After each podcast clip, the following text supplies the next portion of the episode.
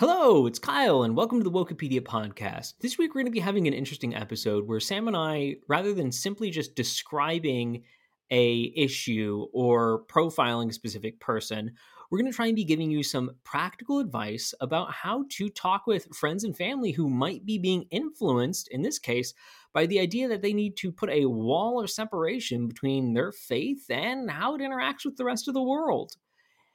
So we hope this is useful and helpful, and if it is, considering interacting with it, liking, sharing, subscribing, those kind of things to help get it into the hands of people that may need to hear this information because that is ultimately our goal. So if we're being successful with that, again, consider spreading it to others. Thank you, and we hope you enjoy this episode.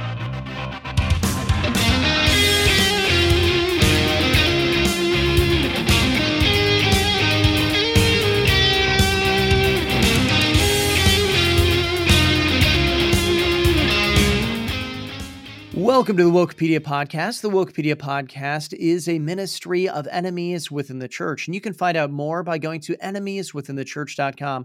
Once again, that's enemieswithinthechurch.com. And when you go there, go over to the Wokepedia tab, and you can find all kinds of information that will help you to defeat all of the woke arguments uh, that might come your way and to identify who and what is woke specifically inside the church. But how are you doing today, Kyle? I'm doing really good today, Sam. I'm excited to be here. I really like the subject that we're going to be going over, uh, and in particular, yes. the practical focus that we're going to have. Uh, I think is going to be a really useful tool for people that are uh, looking at friends and loved ones who have bought into certain ideologies. We're not even talking about full blown woke people, but people that are kind of being tempted in those directions and how do you reach out to them but yeah how are you doing sam yeah, no, Kyle, I'm excited uh, to get into this because we're really going to be going over that political question. You know, um, the question of should Christians really be involved in politics? And I think that really is a, a big question for today. And of course, how to get not just Christians, but specifically their faith to be involved in politics. And I think that's a, a major thing. And I'm I'm excited for that because that's been a, a big part of my life. Um, you know, and speaking of big parts of your life, you know, another thing I'm excited for is we are really into pumpkin spice season. And I, I, just have to throw another shout out to that. Had some pumpkin spice Oreos uh, today. And I don't know if you've tried the pumpkin spice Oreos, but they they're worth it. They're worth it. I, I are, are you a pumpkin spice fan? Yay or nay? I like pumpkin pie. I like pumpkin bread. I don't get the whole pumpkin spice culture. I I mean, I have not broke my Uggs out yet, but it's getting there. We're getting there. No, that's a mental image people don't need to see. Uh, so anyway, transitioning from segueing from I don't know if that's really quite what you say, but moving on. There's another good adjective from pumpkin spice. Let's get into politics because nothing quite goes as well with pumpkin spice as voting because you vote in the fall sometimes. So anyway, um Oh, Kyle, this is smooth. Smooth, that's right. Do do you know people who seem to have a wall that's built up between their faith and uh, aspects of life, specifically making their religion private when it comes to that realm of politics? Uh, do, do you know anybody like that, Kyle? Yeah, I've definitely seen. Well, I mean, just the other day, saw people multiple takes on things regarding that, uh, of saying things from, oh, church, you know, politics don't belong in church, or Christians shouldn't talk about politics, uh, or you know, even the Bible doesn't. All these kind of things, and then taking it to to other aspects, taking it outside of just direct voting, uh, but uh, Christianity in the public square. Oh, that person shouldn't have said this thing. Um, yeah, I, I mean, are street preachers okay? You know, that's that's a good question. A question people have eh, today. Yeah, and it, it raises a good question of not you. Like I feel comfortable about my position on these kind of things. Mm-hmm. And I hope people listening, you know, if you don't feel comfortable about these positions, I hope you learn something from this, and I hope you can see why we need to engage. Our faith needs to be engaged in these these aspects of life. But I look at the people that are, are spouting stuff like this and go, okay, how do I talk to you about this? Right. And get you right. to see that the Bible speaks to more than just more than simply just repent and believe. If that's all right. the Bible was, then it all it needed to be is a little uh, pamphlet.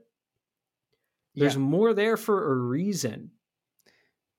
Yeah, and, and, and, you know the the gospel and the Bible itself should do more than just preparing you to die. It should actually be preparing you and equipping you to live. And I think that's something that is incredibly mm-hmm. important. And uh, really specifically with these three things that we're going to be looking at, because we're trying to be practical here. So we're going to try to stay a little bit out of the ideologies. We'll probably get into those weeds a little bit, but we're, we're going to try to not go too deep into them.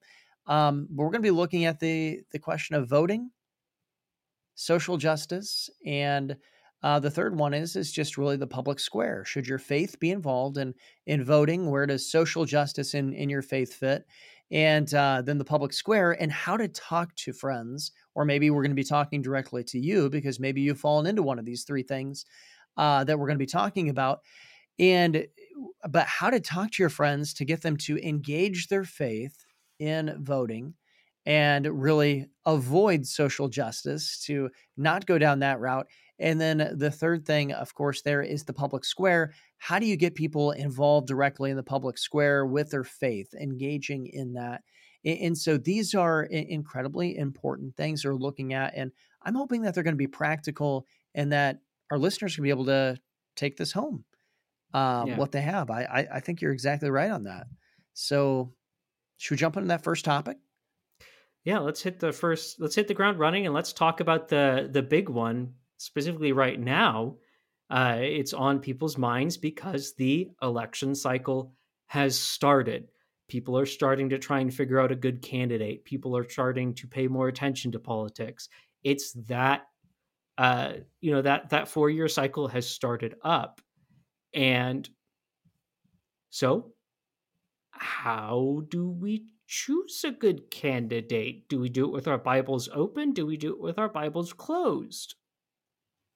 Yeah, you, you know, one of the the big phrases um, that I hear, and th- this is an interesting one to think about, is people say, you know, you should vote your conscience.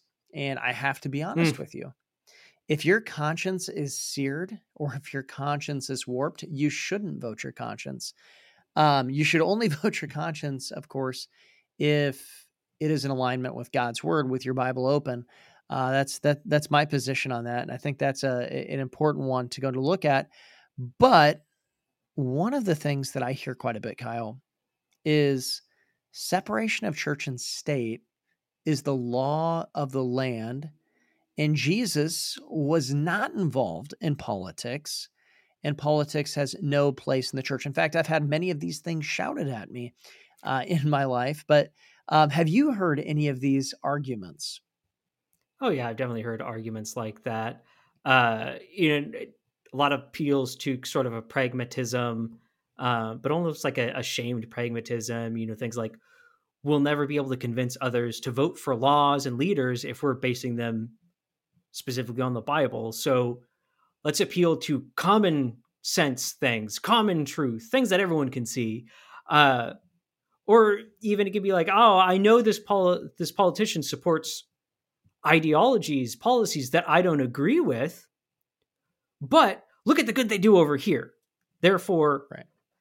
I can vote for them because of that. It, it it's disjointed.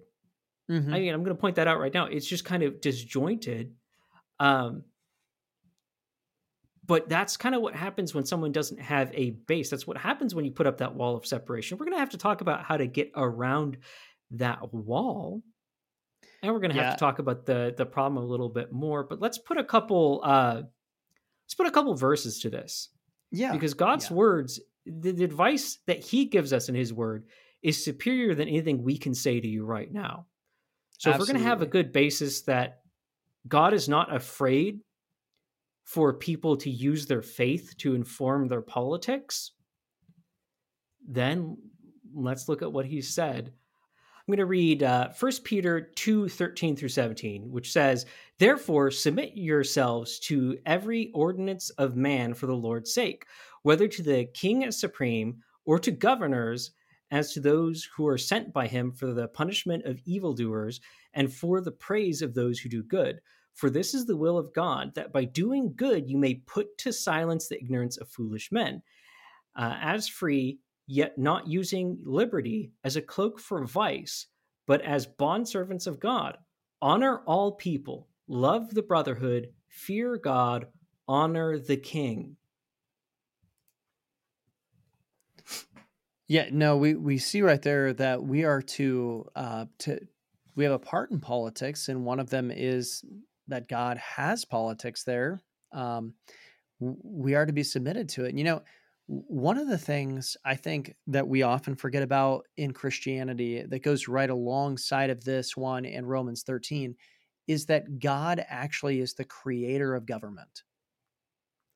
And Yep. this is important because if God created something, we can assume that he has a function and a purpose for government. And that's what this is really getting uh, getting at when it goes and it says essentially the government's there to praise the good and to punish the evil. But Kyle, does every religion have the same standard of good and the same standard of evil? No, it doesn't. It really doesn't. And if eh, if you're not injecting God's truth into how the government is run, you're going to wind up with a bad government, a wicked government. And then you're going to see what happens when you get a government that is not following its creator. And I mean creator in the sense of the one who established government itself. Uh, it- you're going to get problems. So if we're going Mhm. to be good citizens, if we're to honor the king, to honor the governors, we got to do that by promoting just laws, laws that are based on the one who established the government. Right. And eh, beyond that, let me read uh, Jeremiah 29 7, which says, And seek the peace of the city where I have caused you to be carried away captive, and pray to the Lord for it, for in its peace you will have peace. Now, the context of that is obviously talking about Israel specifically. He's commanding them to do something while they're in exile. But, Sam, is there not a principle there that God is getting across of when you are in a place, you are to do what? Are you to separate yourselves from it and start your own insulated society? Or are you to engage in the society that you're in? Part of that is politically involved. Right. Yeah, you're you were to be engaged in that, and of course, part of seeking peace is being engaged. And I think that this is dr- Mhm. driven home even more so um, with that next passage that we have down in First Timothy chapter two, verses one through three. Therefore, I exhort first of all that supplications, prayer, and intercessions, and giving of thanks be made for all men, specifically for kings and all who are in authority, that we may lead quiet and peaceful lives in all godliness and reverence for this is good and acceptable in the sight of God, their your Savior. Now, this is an interesting passage because I I think it plays right with that Jeremiah passage, but I've also seen this passage used specifically to say, look, this is all we're to do is to pray for our government. That's all. That, that's all we're supposed to do is sit back on the sideline and to pray. But when you pair it with that Jeremiah passage, which obviously this is an expansion of that same principle, right? Mhm. They may live quiet and peaceful lives, that you might live in peace. Yep. It's it's going and saying that we're to seek that peace. Well, can true peace ever exist where sin is the law of the land? No, it can't. So if you want peace in your own life, you're going to need to have a just government. Right. We see that in Timothy. Jeremiah, if you want peace in the land for others, you're going to have to have a good government. Peter, we are to honor the government. We are to honor uh, the king. We are to honor the governors. We are to honor the emperor. We are to honor uh, the political entity we find ourselves a part of. How can you honor it if you don't seek its good? And what is good? God. Only God is good. Only his laws are good. So if we want to honor the governing authorities, we should desire to see them run and operated under the principles that are good, the only principles that are good. Right. So to separate our desire for good politics from the foundation for good government, the foundation for perfect morality, the foundation and definer of what good is, is a fool's errand in the long run. You, are never going to accomplish the goal that you you seek. Right. So, and I mean one one last thing on that, and then we should probably talk about some of the practical stuff. Nature abhors a vacuum. Yes. If you try and separate, both personally, try and separate your faith from politics, or as a larger group, Christians try and separate their faith from politics something is going to take it over that influence. Something's going to take over in your own life, and something's going to take over in society. And mm-hmm. what we see is evil ideologies sitting on on the sidelines, ready to come in. Whether that's Marxism, whether that's a secular classical liberal approach to things, whether that's uh, even Islamic uh, ideas or mm-hmm. Mormon theology, something is going to want to get in there and something is not going to be afraid to inject its ideas into politics.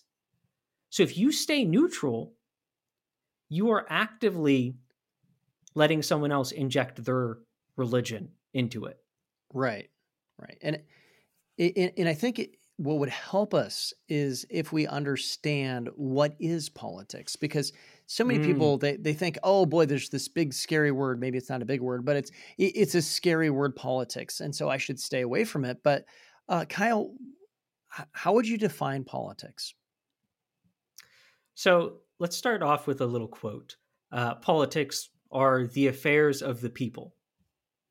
Uh, that's from phil haney who you can see in the film enemies within the church. Mm-hmm. go watch the film if you haven't seen it uh, and that really comes down to politics in a nutshell. It's the affairs of the people, the American people. Uh, we are in a country, we are a republic where we do get the opportunity to engage politically. Right. And, and you know, whenever I think of this definition, what that Phil put forth, the affairs of the people, I always just stop and think to myself, if God has called us to love our neighbors, how in the world could we rightly love them and not be involved in their affairs? I mean, it, it, could you imagine? I, I think about you know we, we both have kids, Kyle, and if I if if we were to go and to say I love my children, but I'm not going to be involved in their lives at all, what would be the, the the response? People would look at us like we're absolutely crazy because they'd be going and saying you can't love your child and not be involved in their life. I mean, that'd be just absolutely completely ridiculous if we were to go and to look at it in that way to go and to say i'm just going to be going and loving my child but i'm not going to be involved at all in their life. I, I, can you imagine that? Um, it, people would just look at you like you're crazy. And so if you're going to love somebody you have to be involved in their affairs. You have to be involved in their life and, and that's that's mm-hmm. self-evident. Um, but but I also like this dictionary definition that we have of this too, because it really goes and shows how we need to to be involved in politics as well with our faith.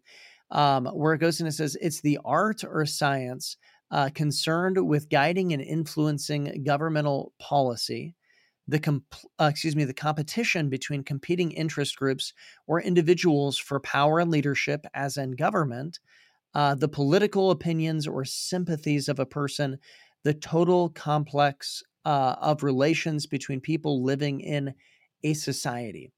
When we Mm-hmm. when we look at all of this as to just a simple definition, why wouldn't we want our faith involved if we truly believe that Christianity is real?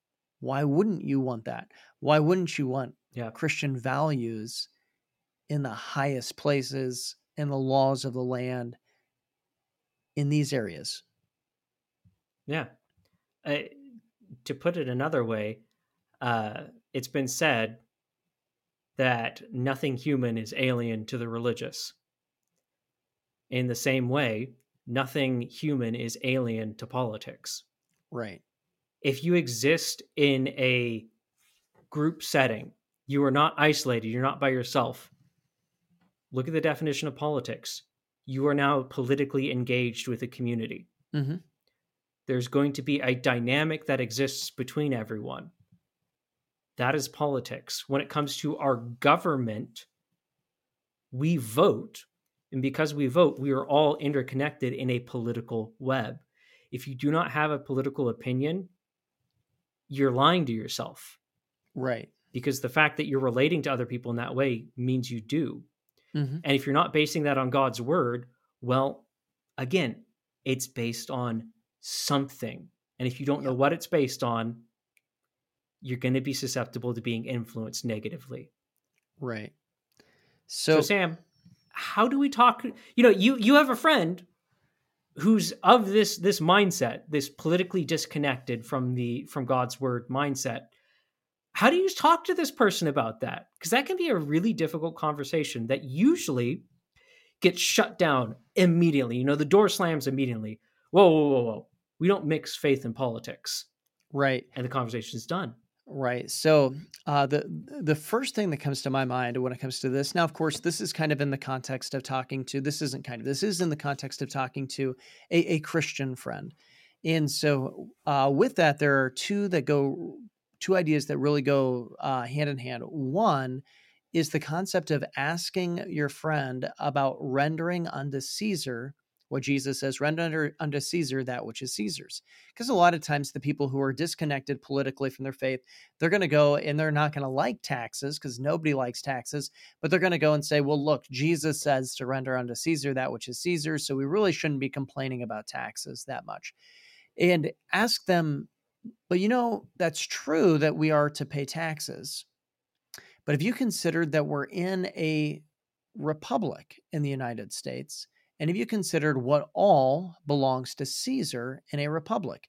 Now, this is where the second one comes in, and this is being uh, committed to understanding the process, not just of discipleship, although that's part of it, but the process of politics. Uh, because if you don't understand the process, well, it's not going to work out very good. And so when, when somebody goes and they say, say that, and they might go, well, what do you mean? That's probably what they're going to say. What do you mean by rendering unto Caesar that which is Caesar's in a republic? Say, well, you understand that in a republic, in order for a republic to function, it needs the voice of its citizens. Mhm. So therefore, your vote does matter, and you're disobeying Jesus if you're not rendering your voice and your vote. Those are the bare minimum to obey that command from Jesus within a republic. Um, so Mhm. so that's one of the things I like to like to go into point out. Jesus commanded this. So if you're going to say you need to give taxes, that's one thing. That's sure you you need to pay taxes. Taxes is probably a subject for another day to get into all that, but um, it also means that in order to render under Caesar what that which is Caesar's, you need to render your voice and your vote.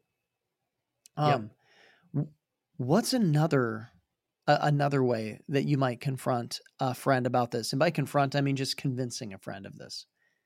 Yeah. Well, you're going to another thing to do is to ask them how will they love their neighbor if they're not involved in their affairs. And by affairs, we don't mean you're all up in their business, Right. being nosy. No, no, no. We mean again, politics is the total complex of relations between people living in a society. it's the affairs of the people. If you're not actively engaged in that, how do you love your neighbor? How do you love your neighbor when they're going to there a uh, laws being passed that specifically abuses them? Are you going to stand up to that? How are you going to love your neighbor when uh, you're not expressing your voice, your vote, when you're not basing that on God's word, the creator of that person, the one that made that person in his image and tells you to love them. Right. You can't. You can't if you're not expressing your voice and brace, basing that voice on God's word. If you really love them, you want to see justice in society. If you want to see justice in society, you need just laws. If you want just laws, you can't have them outside of God. That's no a, one is good but God alone. That's exactly right. You know, speaking of just societies, that brings up uh, the next topic, and that is social justice.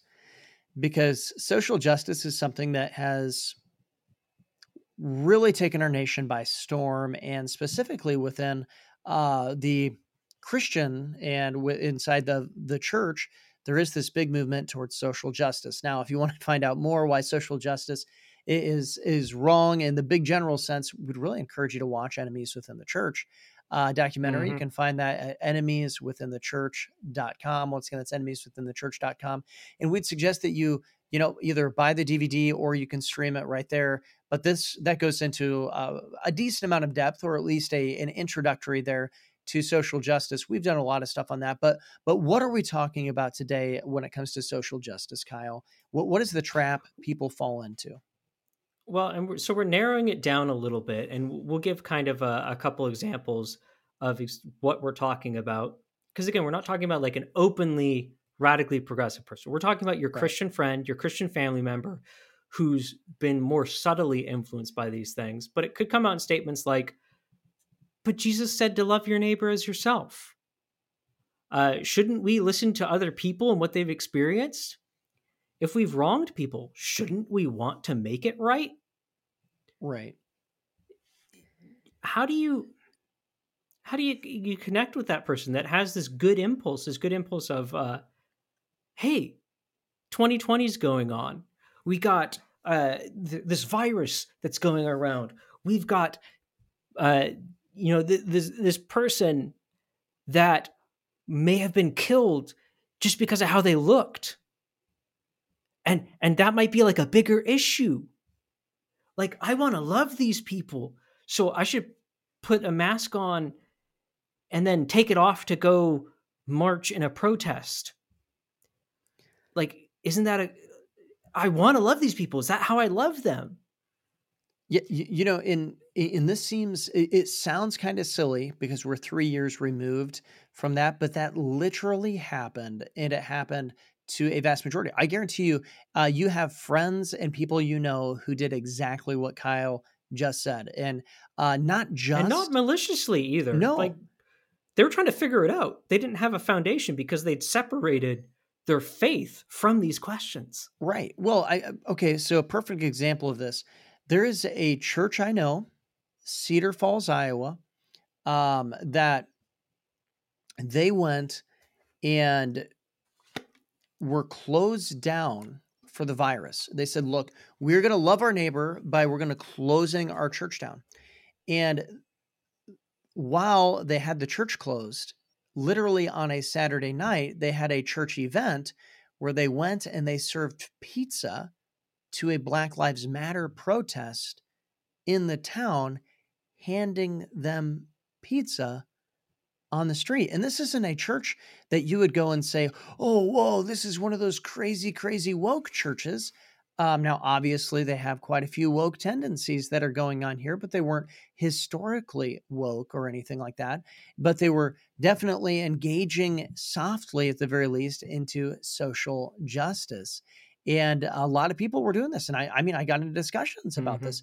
What in the world were you thinking? Um, but let's see what does Scripture have to say about all of this uh, with hmm. social mm. justice, because this is important.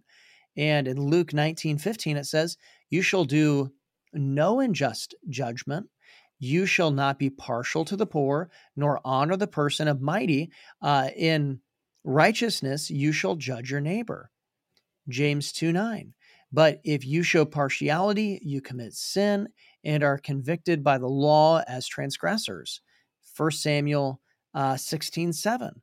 But the Lord said to Samuel, Do not look at his appearance or as his physical stature, because I have refused him. For the Lord does not see man as man sees, for the Lord looks on the uh, not on the outward appearance, but the Lord looks at the heart. Um, and then Ezekiel eighteen twenty, the soul who sins shall die. The son who, uh, excuse me, the son shall not bear the guilt of the father, nor the father bear the guilt of the son. The righteousness of the righteous shall be upon himself, and the wickedness of the wicked shall be upon himself. All of these verses, they're pointing to one major truth, and that is we're not to be partial. We're not mm-hmm. to be mm-hmm. partial.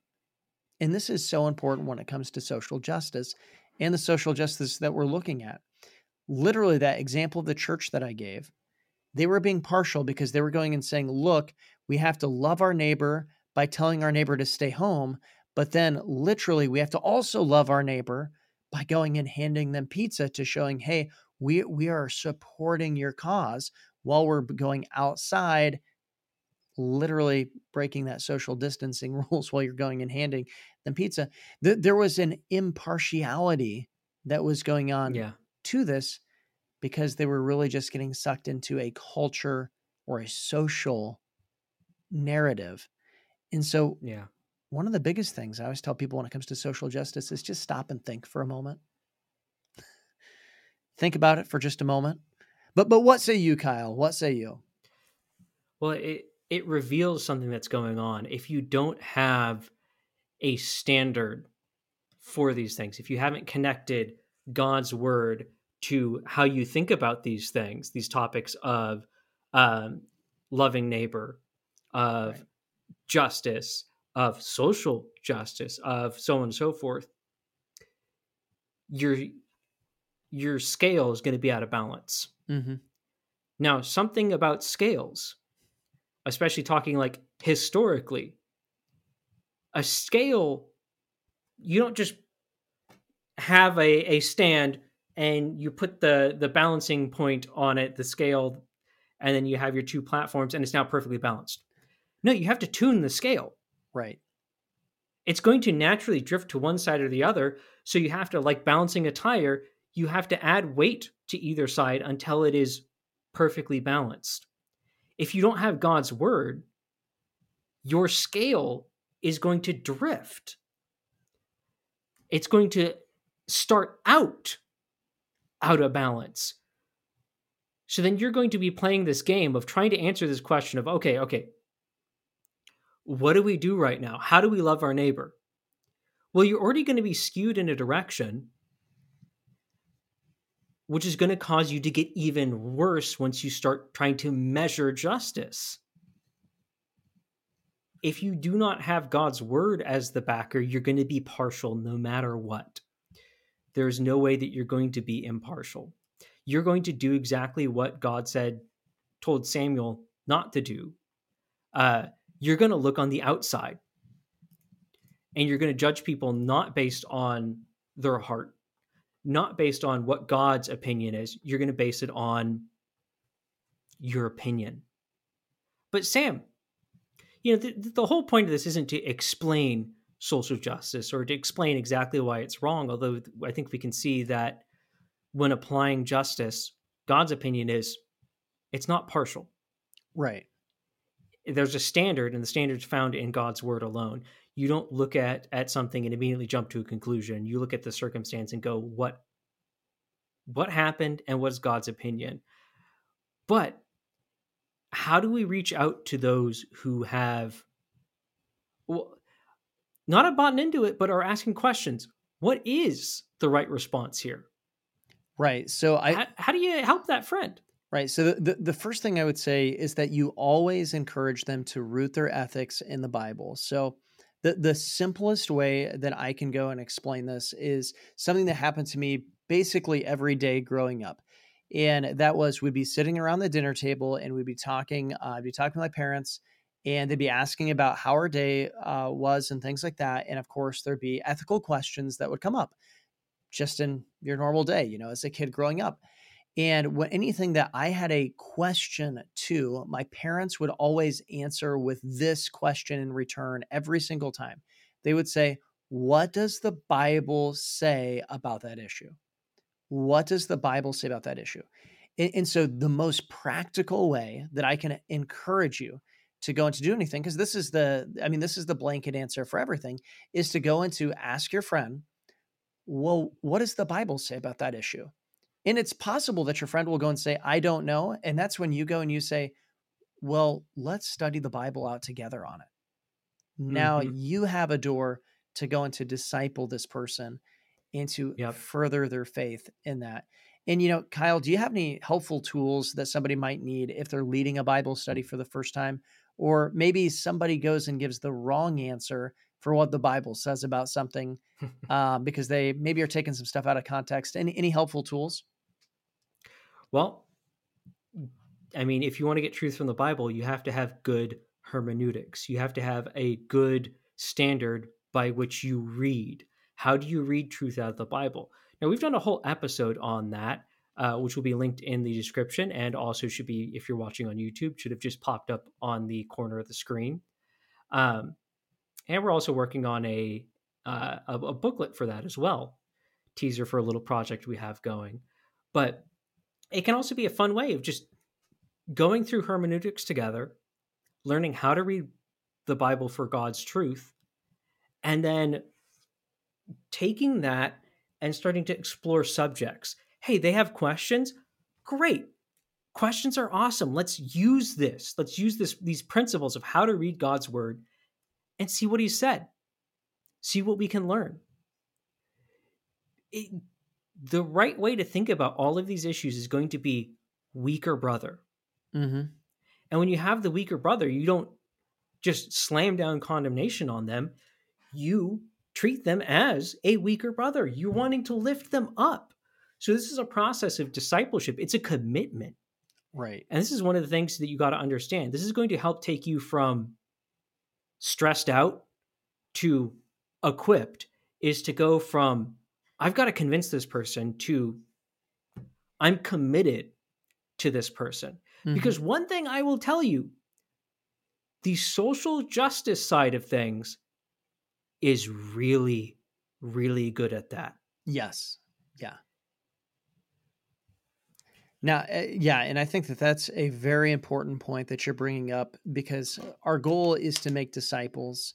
Uh, and with that, in making disciples, it's important that we're not just convincing somebody of an argument, but we're actually going and equipping them with what they need through the Word of God. And uh, ultimately, Satan is better often at counterfeiting God's design than we are at obeying God's design.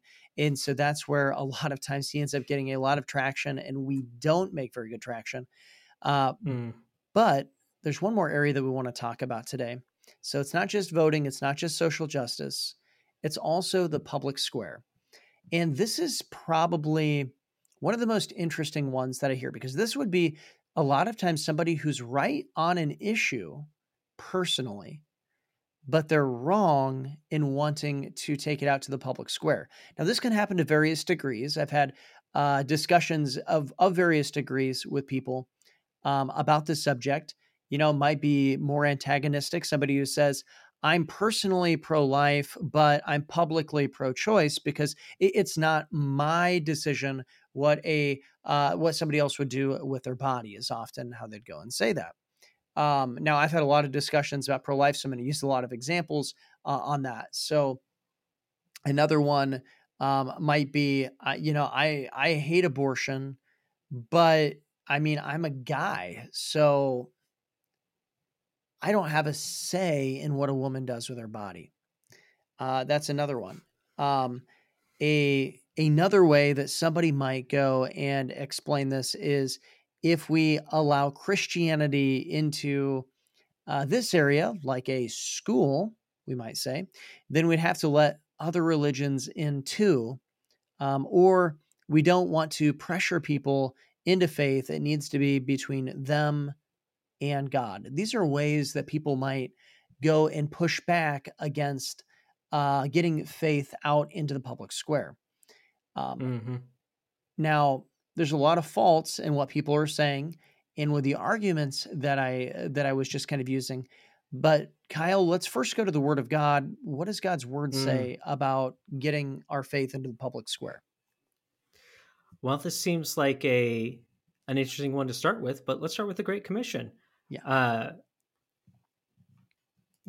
what does he say? He says, "Go therefore and make disciples of all nations, baptizing in the name of the Father and of the Son and of the Holy Spirit, teaching them to observe all things that I have commanded you. And lo, I am with you always, even to the ends of the age." Wait, so the Great Commission is relevant to Christianity in the public square? Well, yeah. How do you get people to a knowledge of the Great Commission, to a knowledge of God, and then disciple them? Well, you have to go. You have to go. It's active. It requires you going somewhere, not staying put. Uh, Right. But let's continue on. Romans 10 14 through 15. Now then, uh, how then shall they call on him in whom they have not believed? And how shall they believe in him of whom they have not heard? And how shall they hear without a preacher? And how shall they preach unless they are sent? It's basically a restating of the Great Commission. As it is written, how beautiful are the feet of those who preach the gospel of peace, who bring glad tidings of good things. Mm-hmm. Now, when confronted with, hey, be quiet about the gospel, the apostles, Acts uh, 5 28 through 29, responded.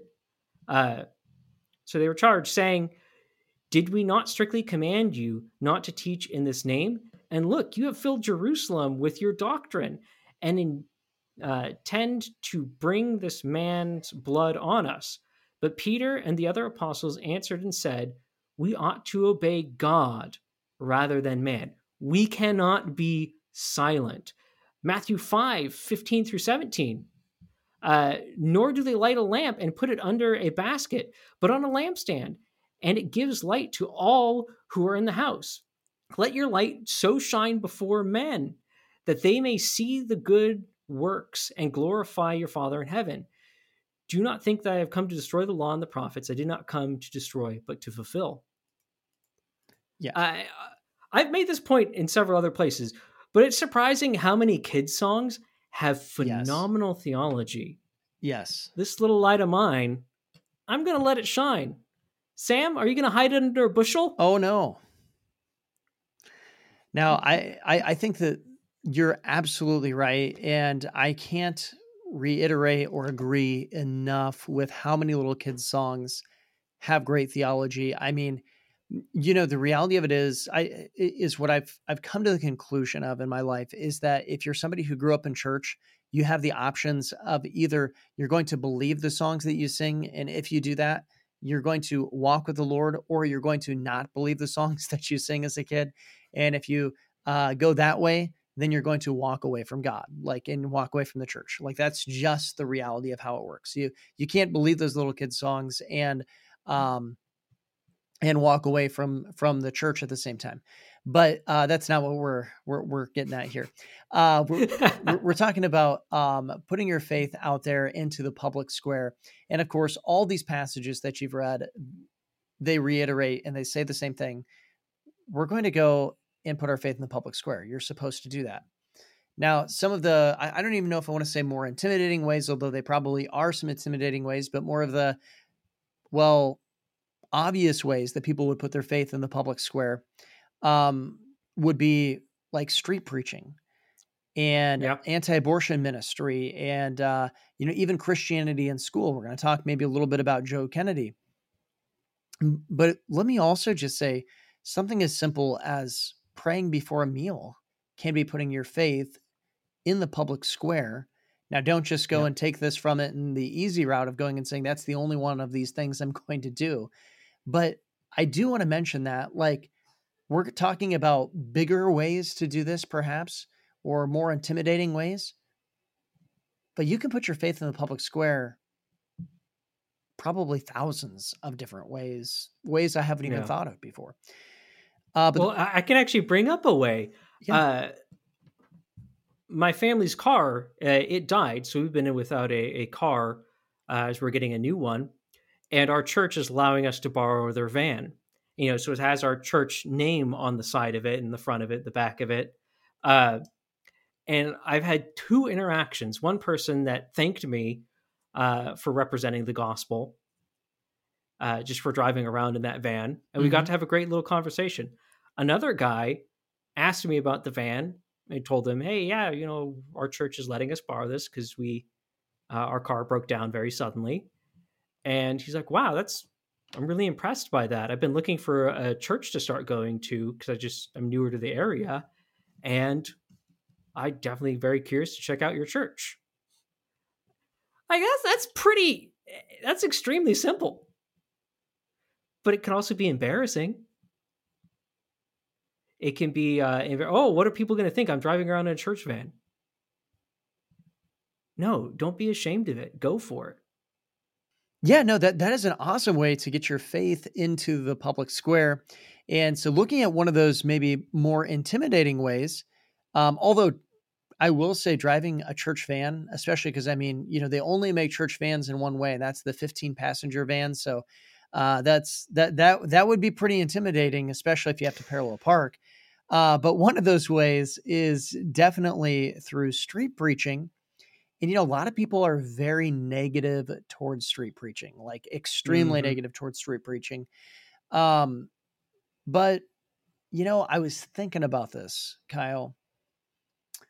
Do we have any examples of scripture of like either anti street preaching or pro street preaching? I mean, you know, Paul made a, a bit of a name for himself. He he often caused a bit of a ruckus because he was out, you know, preaching in the literal Oh, public square. I thought you were going to go with he threw or he held clothes while people threw stones at a street preacher, but that was before he was saved. So we're not going to go with that Mhm. example. Um, he learned his lesson and he realized he needed to make up for the uh, street preacher that he struck down. So he decided to be the best street preacher he could. Yeah, that's that's true. Um, and I mean Peter, John the Baptist, uh, the Apostle John, all of those are street preachers.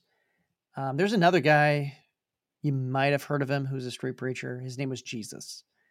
Um, No, I But I mean hey, eh, th- their message was like nice and cuddly and friendly, though, right? Yeah, I mean, they, they came out and they said, you you know, it, it doesn't matter that you've sinned, just God loves Mm. everybody. It was either that or repent for the kingdom of heaven is at hand. I can't remember which one it was. No, it, it was repent for the kingdom of heaven is at hand. Um, and I'm sure that I, I'm just sure that the guy who's you know eating locusts and wild honey and wearing a camel skin in John the Baptist for clothes, I'm I'm certain that he was like, repent, for the kingdom of heaven is at hand. I'm sure that's how he was preaching it. Uh, something nice, soft, and gentle. His tone was probably great. No, no, I mean, as a confrontational street preaching, th- there are ways that you probably shouldn't street preach uh, in in certain contexts. Um, I can say that, but Uh, yeah, I've seen I've seen some people who shouldn't be out there. Let's just say that They're, that's not their gifting. right, They don't understand. Um, but it it comes down to them not understanding the message. Right. N- now, it's not I, even necessarily methodology. I will say this because I think this is important. If you see somebody doing that, one of the best things you can do is start going up and talking to the crowd about what they think about that what that guy's doing because then you immediately have gospel opportunities where all of a sudden you become the street preacher that guy's just drawing the crowd for you i've done that uh, on a number of different occasions actually Yeah, and, but don't don't counter preach right. Right. Because you will. And what I mean by that is don't get up on the other side of the street and start counter preaching to counteract what he's doing. right. Because you will in the end cause a division. You will in the end, end create your own error. No Right. exactly what you just said there sam. Go talk to the people. If you see an example that is legitimately bad go start talking to the people. It's funny how they'll be super open to talking about it hmm uh, because they want to feel offended so they're willing to talk to someone about being offended Right. And and then you can start probing their their, their questions. I, I mean, I I remember one time being at a college campus and uh, talking to a young kid who literally went on to go put a Satan T-shirt on to try to make the street preacher who had drawn this crowd who was doing it the completely wrong way uh, to make him feel bad, basically, or to make him feel uncomfortable. And so I asked him, like, yeah, so what do you think about this guy? And he has no idea what what my views are, but he's assuming that I'm sympathizing with him. A- And uh, and so you know, he starts telling me like, oh man, this is terrible and everything. I'm like, I'm like, yeah. I'm like, well, he's, he starts showing me his shirt. You know, I'm like, oh, so you went and put that shirt on? Oh, really? Yeah. Well, and then I asked him, so why'd you do that? Is is that what you believe, or are you, are you a Satan worshiper? And he's like, no, no, I'm not a Satan worshiper at all. But then all of a sudden, we're able to talk about his uh, his views. We're able to talk about what this young guy believes and what he thinks. And pretty soon, I'm able to go and to get all the way down to what's right, what's wrong, and how to define right and wrong. And ultimately, everything that he goes and he says fails. And of course, we move into what does the Bible say and define as right and wrong. But you know, it's not just street preaching. It's also, and this is one where maybe you'd be street preaching with us, but it's anti abortion ministry. And uh, there's a few different places where you could do anti abortion ministry. Of course, one is outside of your local Planned Parenthood or abortion clinic. You could go out there and you could do some anti abortion ministry. And it's not all just going out and street preaching while you're out there. You might end up street preaching, but one effective way is to go and to pray outside of a, an abortion uh, mill uh, or a Planned Parenthood. And another thing that I like to do while I'm out there is to just read scripture, read scripture out loud, um, to pray and to read scripture outside of an abortion. Uh, cl- um, I, I, don't want to call it a clinic, but an abortion mill. Um, w- what are some other ideas? Uh, obviously, there is that idea of street preaching uh, uh, and praying and reading scripture. Do you have any other ideas that you might want to go out and do outside of an abortion clinic? Not a clinic, sorry, abortion mill. Uh, well, it, I mean, this is almost a, a incredibly similar thing to what we talked about with the street preaching, where you see, and you can do this even if you see good street preaching. Go talk to the Mhm. people in the crowd. It's a very similar thing. You see people coming to the clinic, and in fact, because they like, and I just said clinic too, but they like to put them in rather public places. You also have people coming on the streets as well Right.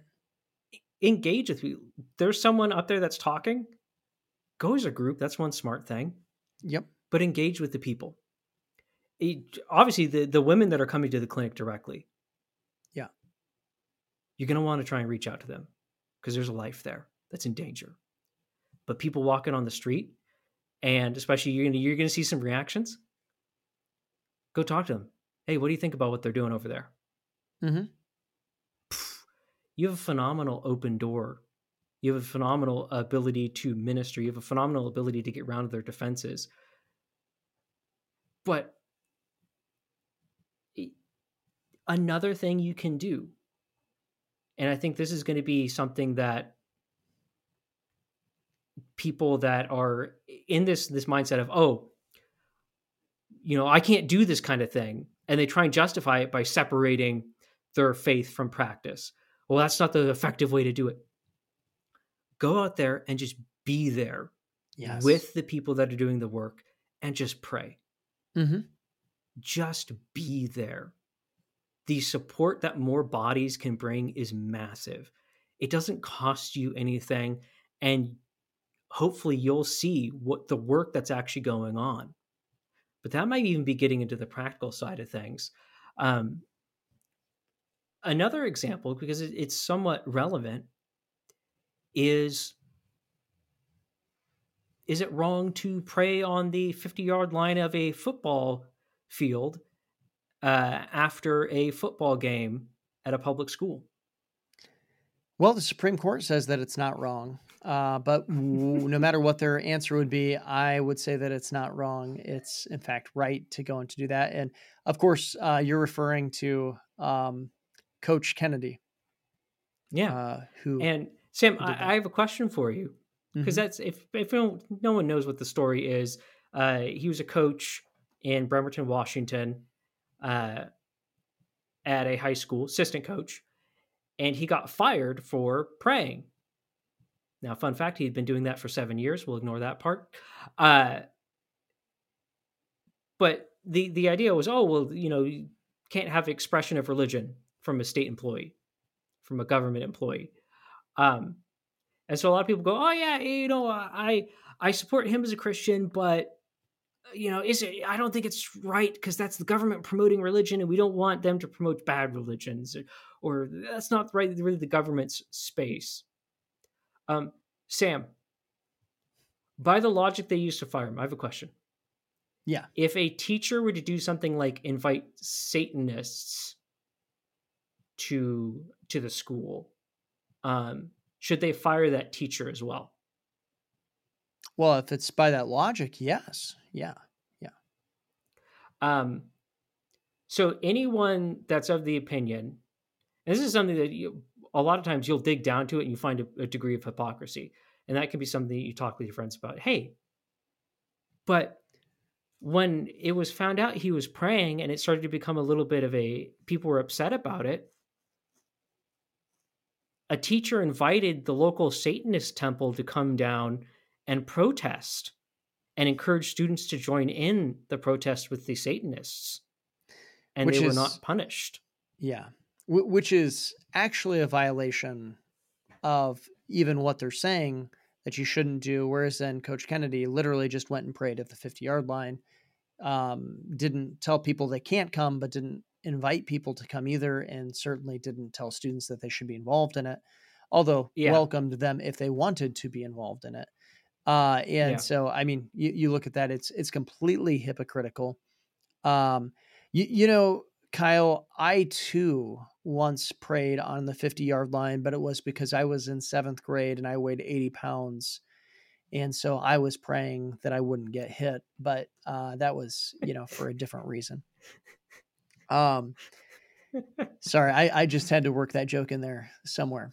Um, and we, but we we do look at this idea of because it might not just be in the school that you're looking at; it might be um, within a prayer before a city council meeting. Uh, is that a resolution that you can ask your city council to do, or maybe your city council has and is trying to get rid of that, um, or mm-hmm. maybe somebody's trying to bring that into your city council and the question is, is should you support that or not as a Christian? Well, it is right to be involved um, in the public square, to get your faith involved in the public square. I think we've we've dealt with that already. But now yeah. the question is, is how do you deal with somebody who's struggling to see that? How do you get them involved in that? What are some practical ways that we can get them involved in the public square, get their faith involved there? Well, I'd say a really good place to start with this is with you know with your friend beyond the idea that this is a discipling thing you're going to need to take talk with them and go through god's word with them invite them to join you yes whether you're going out and you're preaching in public and i think people get the idea of, of public preaching and they, they go to street preacher and they have a very like specific idea of what that is. Mm-hmm. street corner uh, some sort of amplification. No, you, there's a lot of other ways to get out in public and do evangelism, do preaching on the streets. But invite them to join you. Mm-hmm. And what are you doing when you're doing that? You're giving them an example to look to, and you're showing them, hey, the negative things you're putting on this is is you it's not God's word. It's you putting these negative things on here. You can see it in action. You can see the fruit that it brings, and you can see that you can do it. Right. You, you know, Kyle, the the the example that I gave earlier of the guy going in and the street preacher that was there. It was at University of Northern Iowa campus. Um, how I got there was there was a a student who I'd got to know just a little bit, and he said he was struggling with sharing the gospel. And I said, well, let's just plan an afternoon and go share the gospel with students around campus. And he goes, really? I said, yeah, I, will I'll come and I'll do it. And you could just follow me around, you know, if you, if you want to go and do that. And so we had it planned. And about an hour before we're supposed to go and meet and go do this, I get this call. He goes, You'll never believe it. There's this street preacher that's out here and he's going and doing this. And I go, I go and I say, Really? I said, What are you doing? He's like, Well, I'm I'm I'm was watching it. Uh, and I go and I say, Well, I can leave where I'm at right now. Can I come and join you? He goes, Ah, uh, sure. I thought we were going to go and share gospel. I said, Don't worry about that. And so uh, I took him there, and that's where um, I started going and working the crowd of going and speaking to the crowd and talking with them. And he was right there getting to see that. And that really, really gave him boldness in his faith because about a week later he's texting me and saying i'm sharing the gospel with this person i'm sharing the gospel with that person and it's yeah. you know was an incredible thing to go and see but there's all kinds yeah. of examples that i could give you of that of just taking somebody with you while you go and do that so if you already do have your your faith out in the public square the people who are struggling with doing it just invite them to come just mm-hmm. invite them mm-hmm. to come to see yeah. how you're doing it now, yeah, it's an amazing piece of advice on that, and it helps overcome the big, probably the biggest thing here, which is people are more afraid of getting the public square than they have a legitimate concern about getting faith in the public square. But if that's their their position, Sam, what's a good way to get them over that?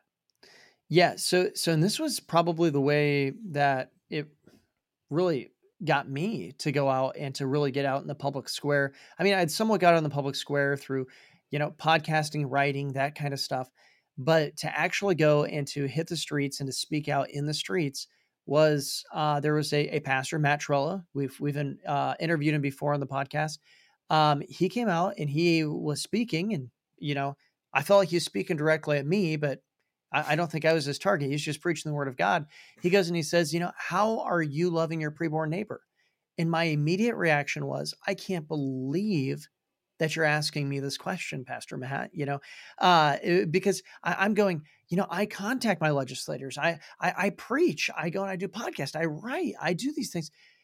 But I was just feeling the conviction that I needed to get out and to stand outside there and actually stand up for the life of the preborn. Yeah. And I'm yeah. I, I'm simply coming out here and saying, asking that question directly, maybe it's about the preborn, your preborn neighbor, but maybe it's about your coworker.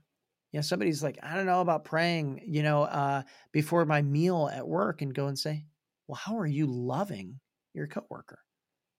Yeah. Questions yeah, like that. It, Let God's word the convict heart, them.